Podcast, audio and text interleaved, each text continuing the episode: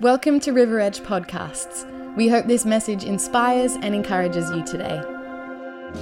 I, I don't think I've ever been introduced like that before. Let's get pumped. Woo!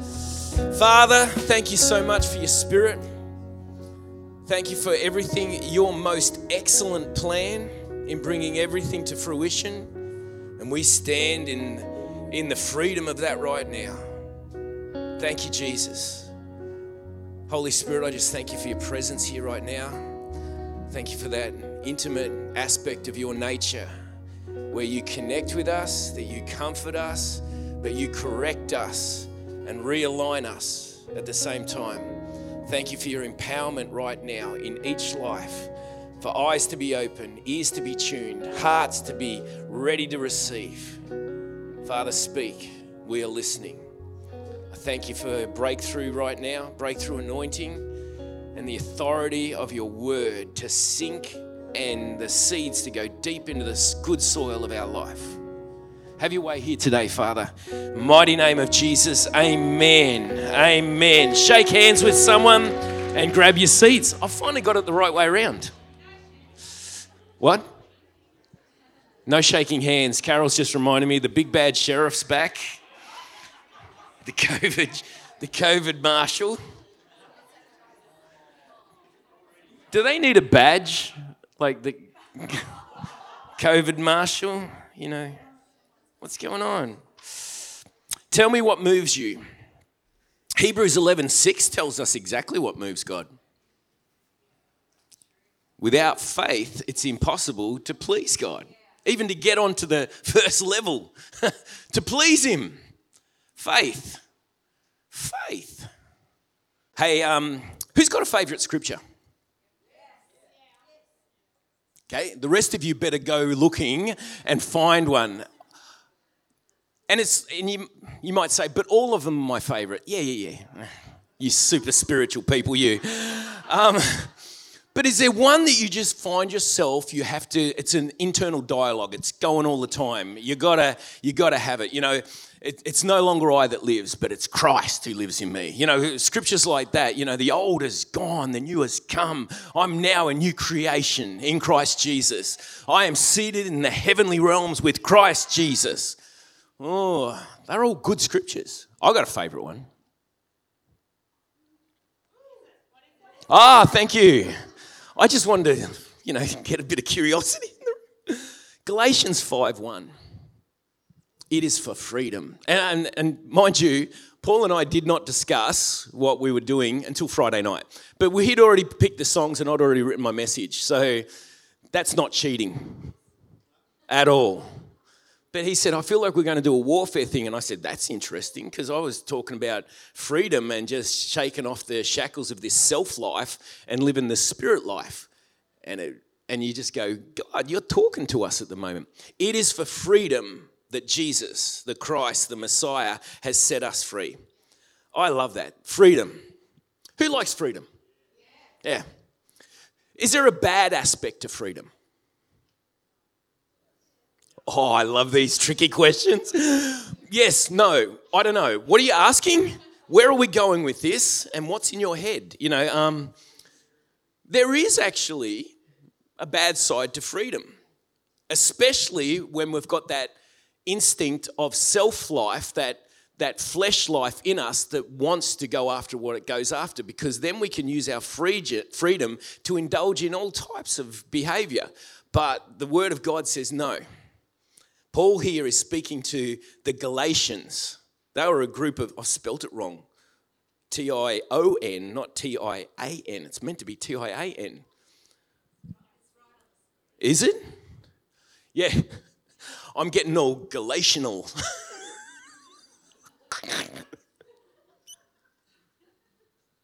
That's funny. Stand firm. It is for freedom that Christ has set us free. Stand firm then. Mm, stand.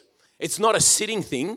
It's not a laying thing. It's a standing thing. When you've got freedom, you need to stand firm then. It's not something to relax in. Freedom isn't just something you go, finally, I'm free. Actually, when I was thinking about rest during worship, so many people say, I wish I could get a rest. And it's like, no, no, no, no. You've got to take a rest. You've actually got to organize a rest. You're not just going to get a rest. You're not going to be like walking along, oh, there's a rest. Beauty, I'll keep that for later. No, no, you've got to take a rest. You've got to actually, and not only that, how many people have to calm themselves so that they can rest? I remember my niece Annalise says, you know, sleeping, it's the only thing that you do where you fake it until it happens. Like you don't get into bed and start singing straight away. Well, maybe you do, but um, you know, you don't get into bed and start. No, you get into bed and you pretend like you're going to sleep. You know, you snuggle up and you get all, especially at the moment. Who's enjoying the cooler nights? Yeah, you snuggle up and you just wait. You're pretending to be asleep until it happens. And you don't know when it's happening because it just turns up, and next thing, it's bright again the next morning. But this isn't something that we just relax into or pretend into, but it's something with a nuance of that to it. It is for freedom that Jesus set us free. So stand firm and do not let yourselves be burdened again by any yoke of slavery. That's not yoke as in an egg, that's yoke as in a wooden big thing that got hung around your neck that it was attached to a weight or to something that you then had to drag for the rest of your life. A beast of burden had a yoke on its neck that it had to drag a plow or drag a millstone or do some form of work. We are not designed to carry the baggage of our life through for the whole of our life. It will wear us out. But what Paul's talking about here is a yoke of slavery that they're imposing on themselves. So he's writing to the church at Galatia. Galatia does not exist anymore. Galatia is actually Turkey. The region of Turkey, it was known back then as Anatolia. And so the Galatians were a group of Gauls from, they were Celtic Gauls from Europe, from France, and they believe possibly from the, the British Isles It came across and then spread all the way down through Europe. They, they started around 400 BC, just emigrating across Europe. And they, they came down and they went through um, Dalmatia. Dalmatia is an interesting place. They fought in Dalmatia for one of the kings there. Who knows where what's significant about Dalmatia? Spotted dogs, Dalmatians. Zach here is part Dalmatian because Dalmatia is now Croatia. I like Dalmatia better. Zach's a mongrel, he's part Dalmatian. and he was so generous to me. I love you, Zach. Thank you so much for everything. You are, and all you are to us. The joy that you bring, the light that you shed, all that, yeah. Freedom. Don't come into slavery any longer. These Galatians came right down, they went into, into Greece. They were a warring warrior nation and they, they were mercenaries and they would go in, they would serve a king, they would fight a war. They came down, they fought with the Macedonians, they fought with the, they, they joined the, um, the Thrace, the Thracians, who knows any of these? You know, um, I, Spartacus, the story of Spartacus, the, the um, gladiator that rebelled against Rome and, and nearly brought down Rome, he was a Thracian. So this guy, um, these guys came down through and, and came all the way down until they fought for these guys. And this is over a few hundred years, but they were turning up right around the time that God had stopped speaking to Israel. And then they started moving down into Israel just at a time when Jesus was coming. And it's, it's a significant time. But these guys, okay, he's writing to the Galatian church. So these guys, their history was as they were coming down, they were warriors. They were fighting. They were they were earning money for for killing people and for plundering and, and for you know, just taking stuff off people. And they realize we need a land of our own. We need a civilization of our We want to build our own empire. They see the Greek Empire and they're going, this is pretty good. Now, this is the time of Philip of Macedonia, who was Alexander the Great's father. So he was killed. It's actually interesting that the knife that was used to kill Philip um, of Macedonia, which is Alexander the Great's father, was actually a Celtic Gaulish Galatian knife. So these guys were in on the plot somewhere, I don't know, but they were warriors. But what they did was when they came close to the Greek Empire, they went, that's really good. They've built these big cities. They've got all this whole empire thing going on and they're moving and shaking. We want to be like them. So they started becoming Hellenized, which was after the Hellenistic um, Greek model, and they started becoming more centralized to the way that the Greeks did things. And the term and I, they were Hellenistic. Sometimes our life can be Hellenistic, you know. But these guys were following that model, but keeping some of their practices from their life. They kept their, their new moon festivals. They kept all their, you know, seasonal changes and, and all these pagan rituals. And some of them didn't even know why they were keeping them. They've been in this country for new, new regions for hundreds and hundreds of years, but they were still keeping the old patterns, but they wanted, they saw something better and they wanted to adopt that. So they became Hellenistic and they became very um, Greek modeled in the way that they did things. That shifted when the message of Jesus came and they, they embraced the gospel wholeheartedly. But at this point, um, Paul's speaking to them and says, You are set free by Jesus and it's for freedom, but you guys are going back into slavery. And what he's talking about there is these there were this bunch of Jews that now they said, Well, if you want to be a, if you're a, um, what's the term? Gentile, thank you you didn't say anything, but thank you. Um, Gentiles, then if you want to be a believer in Jesus, then you've got to become a Jew to be then a follower of Jesus because you've got to follow the religion that Jesus followed, which is the Jewish religion. And, and so they started adopting these things. Now, the one that Paul really got ticked about was the entry level one with the promise to Abraham about circumcision. So these guys were able to talk these warrior nations into having a snip just to make, you know, how do they talk these guys into it? If you really want to be a follower of Jesus, then we're going to take the most intimate part of you and we're going to savagely brutalize it, and then you'll be okay. Paul said, Don't do that. Now, you might think that's a crazy thing to do. They actually bought it. They ate it up with a spoon and said, Yes, please, I'm next in line just wash the knife. I don't know. Like, but Paul said, don't do it.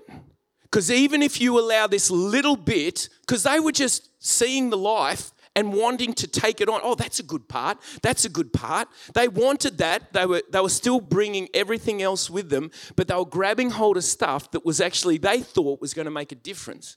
It's not so much different to us. We carry stuff from our past.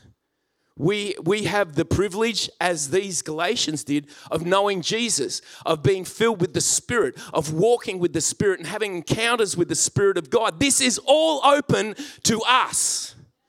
But these guys were saying, no, there's got to be something more. There's, I, it can't just be all this free to us. There must be something else I have to do to make this happen. And the Jews said, glad you ask. You need to have the chop. You need to chop that off. So the women, they just walk in. The men crawl in, limping, you know, like. Ladies, I, I cannot explain to you how painful this is. Like, thank you. Uh, move on. I'm just trying to express, you know, this deep seated, what it was actually. thank you, Linda. So, um, where were we?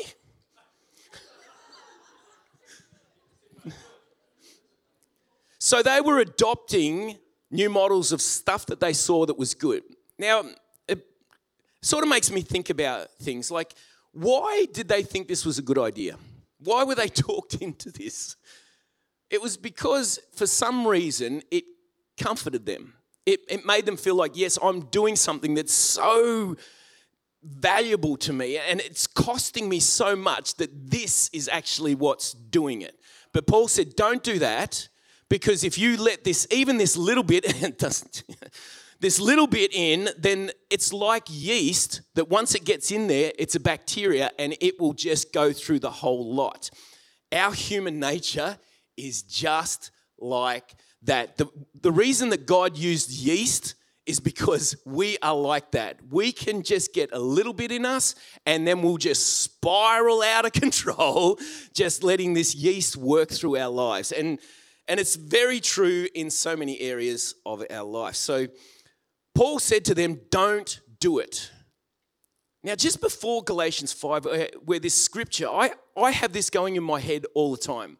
Whenever a fearful thought, or whenever an anxious thought, or whenever a, a Stephen opinion, or any of that stuff comes in, I, I have to remind myself hey, hey, hey, hey, it's for freedom. It's for freedom. You need to be free in this. You can't be bound up by anything of this planet, or anything of this pattern of this world, because even though you might be worrying about something good, the worry is not going to achieve anything for you. And in fact, it's doubt. You're applying faith to the wrong thing, and, and it, it disempowers God in our life. And He wants to be seated in a high place in our life, not disempowered, but actually elevated and given authority in our life.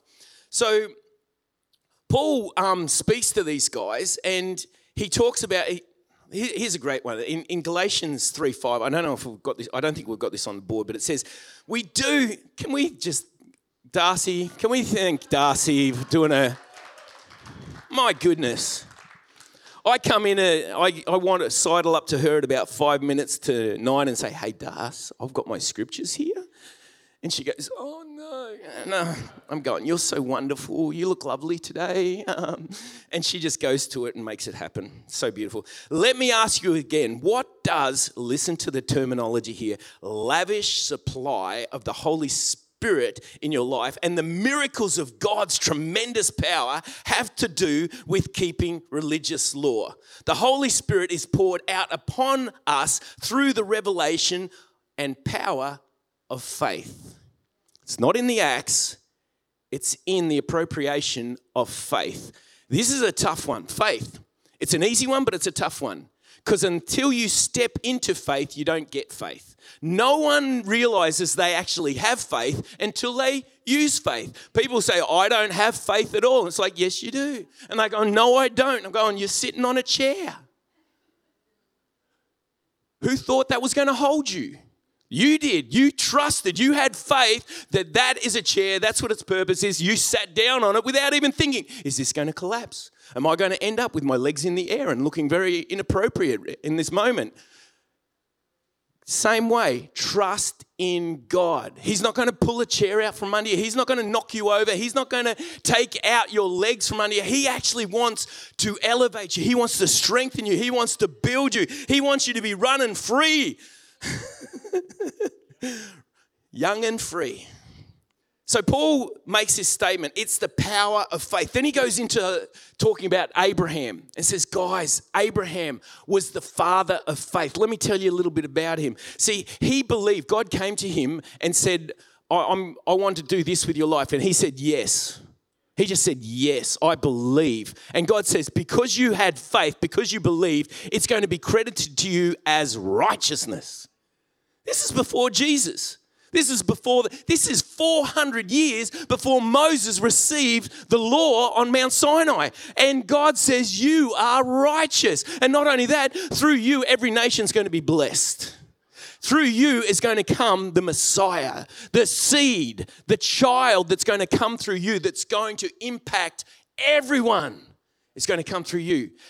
But then what happens is that our behavior, human behavior, oh my goodness, if you could write a book, well, there have been plenty of them. One of them's the Bible, and it brings out so much about the human nature because even Israel that knew God, that knew his ways, that God says, don't practice that behavior of those type of people and follow the acts of these God worship and all that. Don't, don't get into that sort of revelry. Do you know what the Israelites did? Ah, Moses is up on the mountain have a party. Let's do it. And it wasn't just a party, fun, fun, balloons and whistles. It wasn't. They were getting into some serious revelry there. Not good revelry, it was bad revelry. And so God brought a law in, and it was the law so that they could have a good life. The promise was given to Abraham, but then the law came in to keep Israel intact until the Messiah could be born. Then the Messiah released us from the guardianship of the law that was given to us to try and keep us in keep Israel intact for the Messiah to come through, untainted, free of sin, ready to be the lamb that was slain before the foundations of the world. So, Abraham is the father of faith. And, and this is the story right before Galatians 5. It is for freedom, where he says this to the church at Galatia. But right before it, he tells a story about two different sons. And these are Abraham's sons. Galatians 4:22. This is right before it is for freedom. I don't think I have taken notice of this part of, of Galatians 4 before, before, before. But um, I am now. And to right now, I bring it to you for your consideration.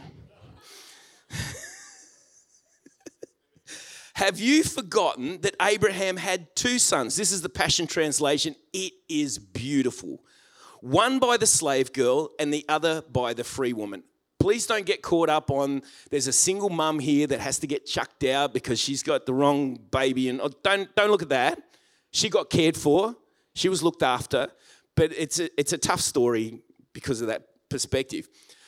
Verse 23 Ishmael, the son of the slave girl, was born by the natural realm. Now, if you don't know the story, Abraham was promised that you're going to have a son. And through that son is going to produce a nation that is going to impact the world. And everyone's going to be blessed through your seed. That's Jesus. But also the promises that were given to Israel. Because we're now of our father Abraham. It's interesting, we're not now of our father Moses. The law, we're of our father Abraham of faith. It's not the law, it's the faith that God that moves God's heart. So it, there was Ishmael, and then there was Isaac.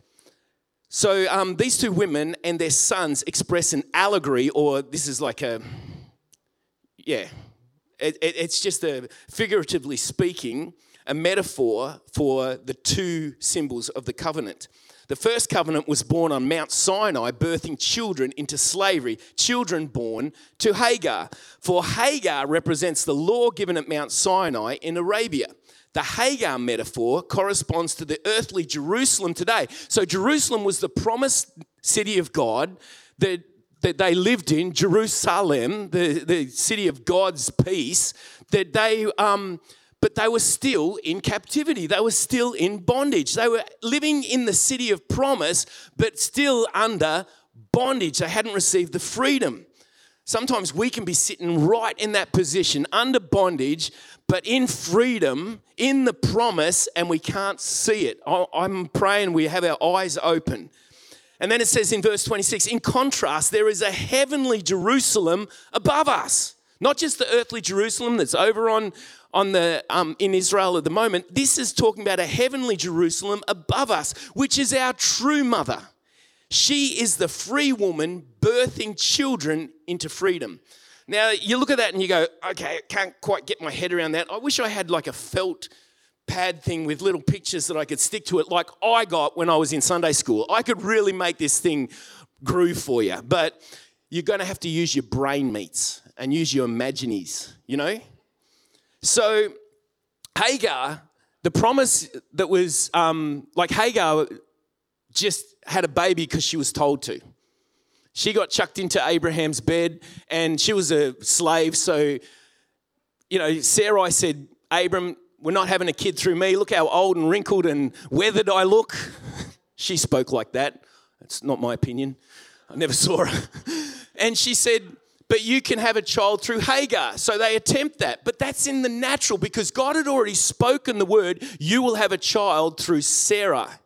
And through Sarah, you will have this child that, you know, is going to produce this outcome nations and nations and the, the, and he takes him out of the tent and says see the stars in the heaven? You'll have more kids than that. And even when the sky isn't dark you'll have the sand on the sea and the sand in the desert to show you this is what your nation's going to be like. This is what your offspring is going to be like. It is going to be countless. So um, the heavenly jerusalem okay. Oh it's really hard to sort of try and i know what i've got in my head but getting it out my mouth. Um, see, he's not just making this as a nice, pretty picture to paint for the Galatian church so he hopefully woo them into a little bit of, you know, okay, I'll listen to you, Paul. But he doesn't do that. He comes in swinging a big bat. He's like, What the heck are you doing? Who cut in on you? Why? You were running such a good race. Who's bewitched you? Have I wasted my time? Has my labor all been in vain? This is his one and only record of writing to the Ephesian, oh, sorry, the Galatian church, and he's really firm with them. So, me, if someone said, uh, Stephen, I've, I've accepted Jesus, my Lord and Savior, I've been uh, baptized and I've been um, filled with the Spirit, but I think I really feel I'm going to need to be circumcised. I'll go, mate, you are committed. I'll come with you to the we're doctors, you know, I'll, I'll be there for you because that's that's a big commitment. But Paul says, no, no, no, don't do it. Don't even let this little bit of the old life come in to the new life of freedom that you have in Jesus. And I want to I want to encourage us that is the same for us today. The message that's going to don't let the old life and stuff that's come in from your old pat, don't let your old model of comforting yourself and coping mechanisms that you've had in your life come into this. Oh, don't worry, the new moon festival's coming up. We'll have a good time then. You know, oh no, the, this season's coming up or that. Oh no, he, he said, don't live in that old model, live in this new model. And even though he's telling them about Jerusalem, which they really don't have a history of, they're a, they're a Gentile nation, they don't have the history, they don't know who the heroes are, they don't know what David did, they don't know all these types of things and who the prophets were and all that. They don't know most of this. But he says to them, Jerusalem is such an important part. But it's not the earthly Jerusalem, it's the Jerusalem from above. Now, he's drawing on so much scripture just to tell this little story. He's talking about God's plan for the new Jerusalem that's coming down out of heaven that we read in Revelation. It says, And I saw the new Jerusalem coming down like a bride prepared beautifully for her groom. And I was thinking, wait a minute, that's us. We're the bride being prepared beautifully for our groom. Jesus is the groom coming back to take his bride. We are the beautiful bride of Jesus. So, how can Jerusalem coming down at the end of the age be, well, it's not at the end of the age, it's actually right now. We can be birthing or having the mother of the Spirit, Jerusalem, birthing free children in our life right now. And you might go, What? What are you talking about? No, no, birthing freedom in your life right now. That's why Jesus said, Pray like this Your kingdom come, your will be done. Kingdom of heaven come here and now. And I saw heaven and earth pass away. Former things are gone, everything's been made new. And I saw Jerusalem coming down from heaven. And God says, I will now be your God, and you will be my people, and I will live with them, and I'll wipe away every tear from their eye, and there'll be no more mourning or death or sorrow or weeping. And you're like, wow, that's coming at the end. No, that's now. That's not just coming at the end of the age. We now say, Your kingdom come, your will be done. We can have Jerusalem birthing life in us right now. We can be, be, the bride being prepared right now. And he's trying to speak all this into the church of Galatia, even though they don't know half of the stuff that's going on, but they accept it. But it's not just for the Galatians, it's for us because we're human too, just like them. Even though we didn't come through Dalmatia, woof, and go fighting all the Greeks and everything on the way and through Bulgaria and all that, they came, we're, we're here in Australia. Now, we've all come from different nations because most of us weren't birthed here or our lineage doesn't come from Australia, but we are here now. We are humans here now. How do we bring the kingdom of heaven here right now? Paul goes on to say, oh, I've got my Bible open, but I'm reading out of the Passion Translation because it's passionate.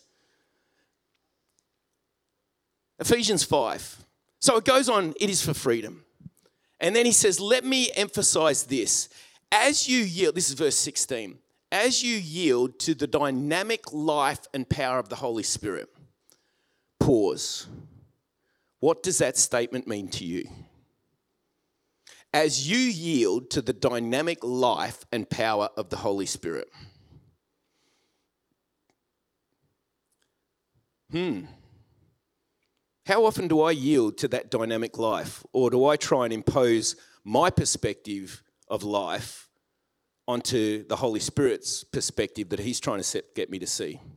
Because it says here, as you yield to the dynamic life and power of the Holy Spirit, I had to say it again, you will abandon the cravings of your self life. Now, that word self life is the, I think it sucks.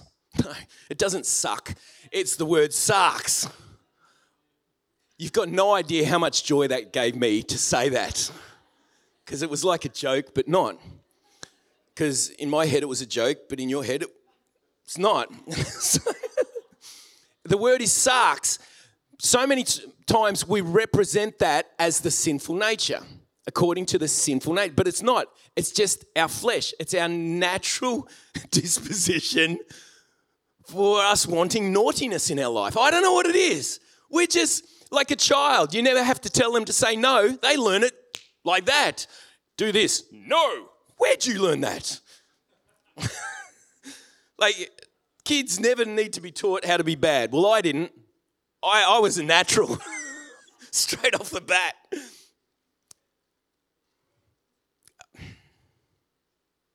So it goes on to say this self life this behavior that we're in. When your self life craves the things that offend the Holy Spirit, you hinder Him from living free within you. So when we crave things that are actually offend the Holy Spirit, we hinder His life power in our existence. We, the freedom that we've got gets taken away and the Holy Spirit's intense cravings, oh, listen to the terminology.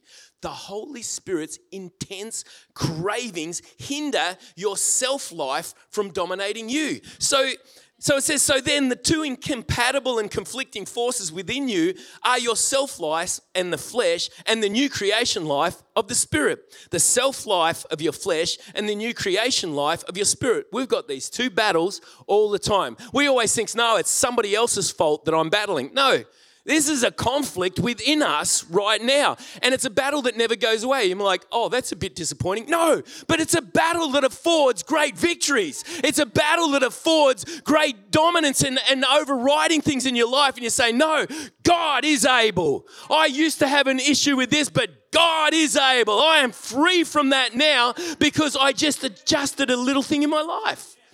And we get caught up on it. It's like the wickedness and the evilness of, of sin and all that. It's like, no, no, this is just the natural way. Just because it's natural doesn't make it right. Okay? It's the natural way that our body, but we're not nature, we are creation. See, the natural side of it is just like, oh, it, it's just going to decay, but it's not. That God's plan is that we go from glory to glory. That's creation, glory to glory. Without people on this planet, it would have existed quite well, but we've been given, put on here to be stewards, to bring heaven to earth. I get to pray for my dog every now and then. When I lay hands on his head and I pray in the spirit to start off, just to, to get in touch with my dog and God, my dog, Wolf, he just goes, he just I'm like, is he slain in the spirit or just a lazy dog? Dog tired, you know, like. but I get to represent God to him. He looks at me just like, you're amazing. And I'm like, I am. I'm in the image of God. You're seeing me like a God, you know. We are meant to be good stewards of everything in our life, of our life, of our thought life, of our hands and feet and other appendages. So, when you yield to the life of the Spirit, you will no longer be living under the law, but you'll be soaring above it. It's not that we're going to be lawless, no, no, no. Because the law of the Spirit of life has set us free from the law of sin and death. Okay, so here we go. Oh, I'm running late. Is this all right? The behavior of the self life. I just thought I'd use these two areas of the the self life of the flesh and the new creation life of the spirit. And just to sort of bring home a point, the behavior of the self life is obvious. And other um, versions say the acts of the sinful nature or the acts of the flesh are obvious. They're sexual immorality. See, these, these are the way things start off okay, but then they just spiral. They're actual good desires in our life, they've been put there by God, but then when we actually misappropriate them and use them in, improperly or at the wrong time or like the, the tree of the knowledge of good and evil wasn't an evil tree. It was a good tree. And and it wasn't that god wasn't ever not going to let them eat from it but they weren't mature enough to eat from it from that time. So he wanted them to grow into maturity before he got them to taste it so that they could comprehend and understand it. But they just went ah you know after the fruit got conned don't get conned the behavior of the self life is obvious. It's sexual immorality, it's lustful thoughts, it's pornography. See, back then they didn't really have an issue with pornography. Like if you took the time to chisel out on a rock, now it's just like, and it's like,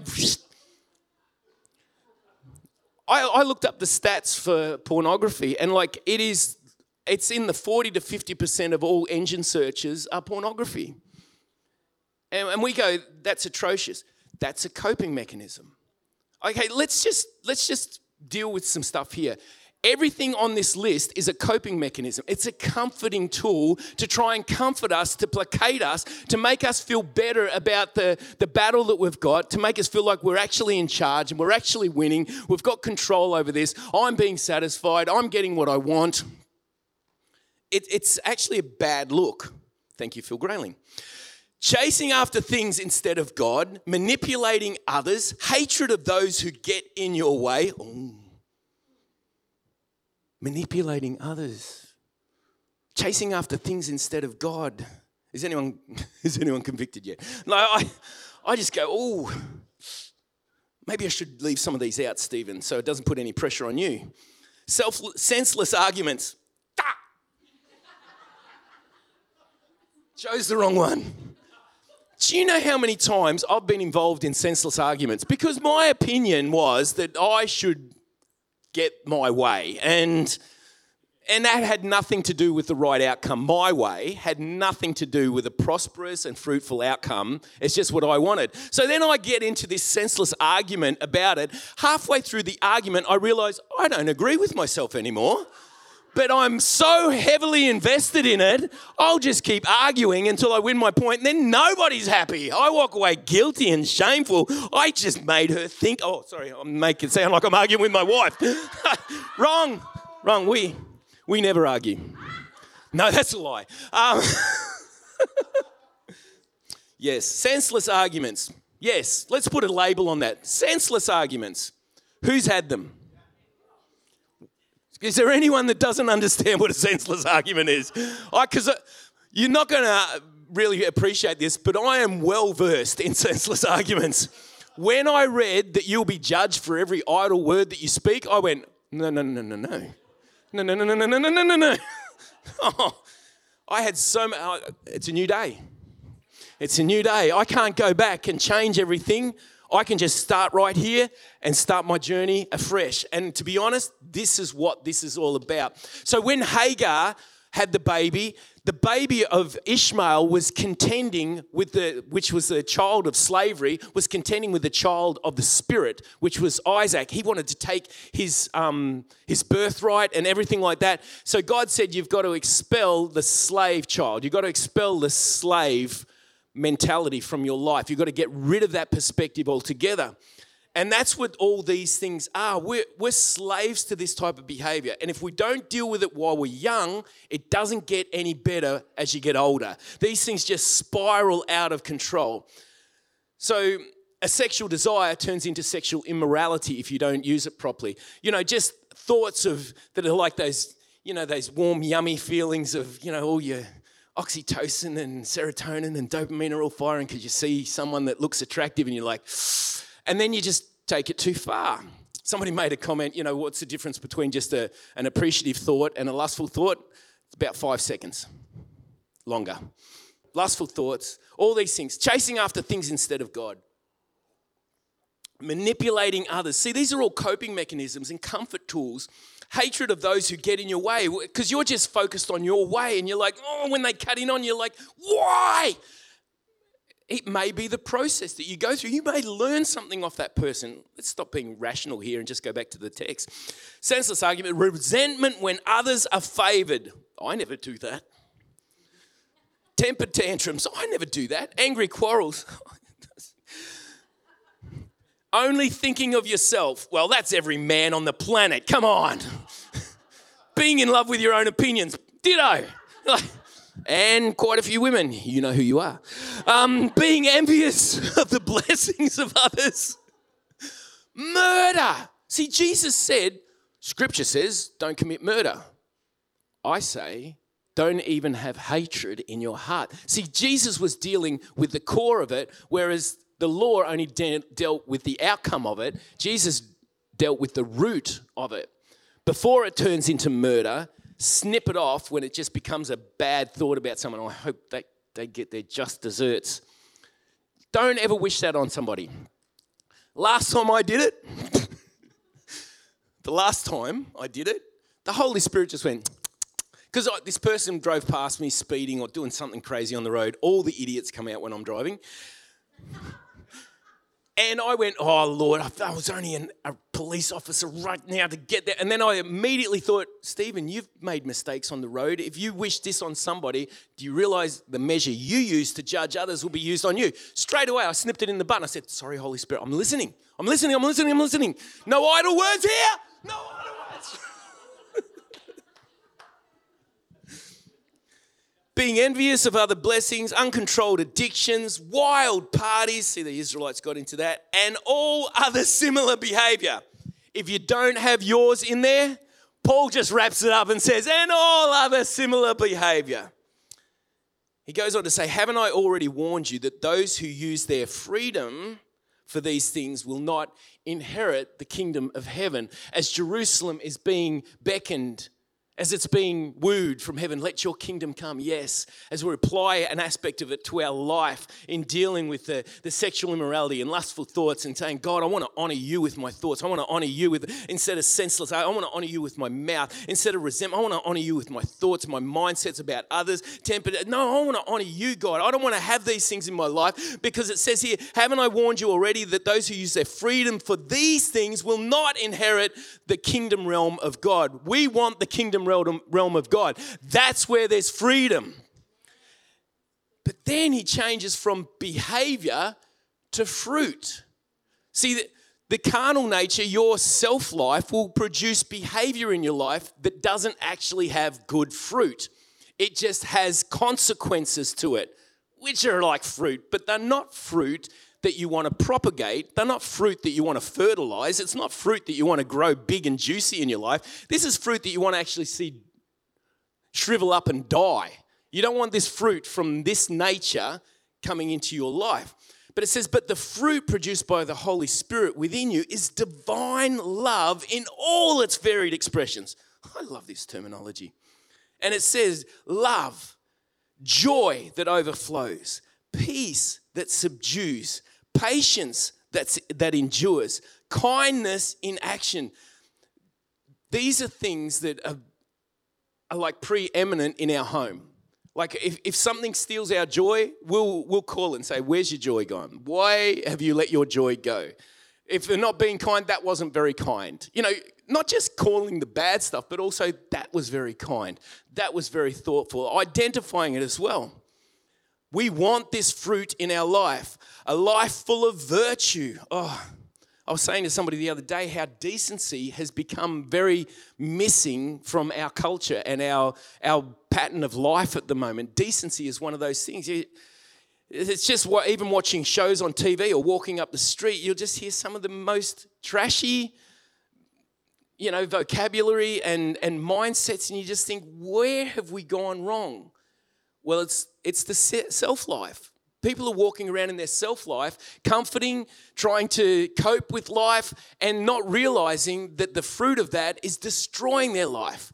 But here's the fruit that actually brings good life joy, love, peace, patience, kindness, a life full of virtue, faith that prevails. Not just faith for when you need it, faith that is part of your life, not just when you're expecting something from God, but faith that is in your daily walking, daily excursions, daily just ebbing and flowing and, and breathing and speaking of life, that faith is there because it is a fruit. It's a gift from God, but it's also a fruit. And what do you do with fruit? As I said before, you can fertilize it, you can grow it. When it's a gift, you just use it.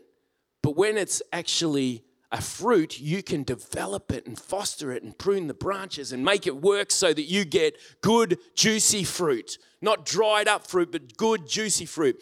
Gentleness of heart and strength of spirit. And he puts this warning on. He says, Never set the law above these qualities, for they are meant to be limitless. You know, when, when somebody's happy and you go, oh, shut up, you shouldn't be full of so much joy. And it's like, no, you're putting a law on that and saying, no, this is the wrong time to be joyful. It's like, no, joy needs to be in our life because the joy of the Lord is our boom shakalaka. Oh, can you stand with me? Woo, I have really gone over time. I'm so sorry. No, I'm not. I'm really not. Did somebody get something out of that? I hope you did. Break every chain, break every chain, break every chain. Thank you, Jesus. Okay, I want to pray right now because it seems like the right thing to do at the end of a meeting, isn't it? But God's word, when it's when it's um, spoken, we need to respond. Now, I don't think there's anybody here that doesn't have a response to this word. Like you just go, nah, that's not for me, Stephen miss the mark. No, no. I think everybody in the room here, we just go, yep. Know exactly what you're talking about there, Steve. We don't need to go into it anymore. But how do we go into it a little bit more? How do we actually deal with these things? Expel the slavery from your life. Expel the slavery from your life. Expel the slavery from your life. I, am talking to me as well. because this is i realized that after covid and, and then this year and we start getting rolling and i'm like oh, this, i don't know what it is lord but i just i'm not feeling some things. And he goes yeah it's because you've put your eyes somewhere else. You need to get them back on me. You need to get them back. You're looking still you're, you're talking the right talk stephen but you're looking in the wrong places. You're, you're still looking to that. And i'm like i am. He says, You don't have to. You can look to Jerusalem. You can look to my kingdom coming and my will being done. And I'm like, giddy up, Lord, I want that. Father, I just thank you for your spirit here right now. I thank you for your spirit of truth, your spirit of revelation, and your spirit of conviction in our life. Holy Spirit, that you're not just someone who makes us feel bad when we do wrong, but you actually give us conviction. You give us a bedrock that we stand on and go, no, this is real. This is real, that is fake. So, Holy Spirit, I thank you right now for revealing the truth to us, comforting us in the way that our Father intended, as a good Father does. And I thank you right now for revealing to us where we need to deal with some of those behaviors of the self life. Because, Holy Spirit, we want to let you loose in our life. We want to have you free in our life. We want all the power, we want all the uh, freedom, and we want all the miraculous dunamis in our life. That dynamite power that you share so liberally that Scripture talks about. So, Holy Spirit, I thank you for the work that you're doing in each one of our lives. I thank you for the revelation of righteousness that you're bringing into each one of our lives. And I thank you that you are calling us to change, to see the kingdom of heaven come here on earth, that we can have the kingdom of heaven in our homes, in our lives, in our minds, in our families, in our workplace, in our schools, in our conversations. Oh, your kingdom come, Father. Your will be done here on earth, just as it is in heaven. Thank you, Father, for the atmospheres of our marriages changing. Thank you, Father, for the atmosphere in our workplace changing. Thank you, Father, for the atmosphere of the, your holy kingdom realm infecting our lives and infiltrating out into this world. Thank you for making us the light. Thank you for giving us the salt. And thank you, Father, for the freedom that Jesus has set us free for. Oh, Father, I just speak freedom right now. Freedom in situations, freedom where there has been control, freedom where there's been addictions, freedom where there's been bondages, freedom where there's been captivity, freedom where there's been people in prison. Thank you, Father, where worry has consumed. I thank you right now for faith, trust in God that He's going to restore. And even if we don't see it on this side of eternity, God, you are faithful. You are faithful. You have us secure. I speak life, prosperity, favor, and blessing over each household, over each individual. Father, have your way. Have your way. Oh, and we all shout, Amen. Let's give the Lord a hand. Oh, hallelujah. Thanks for joining today. If you'd like to know more about service times or simply want to find out more about church, head to our website, riveredgechurch.com.au.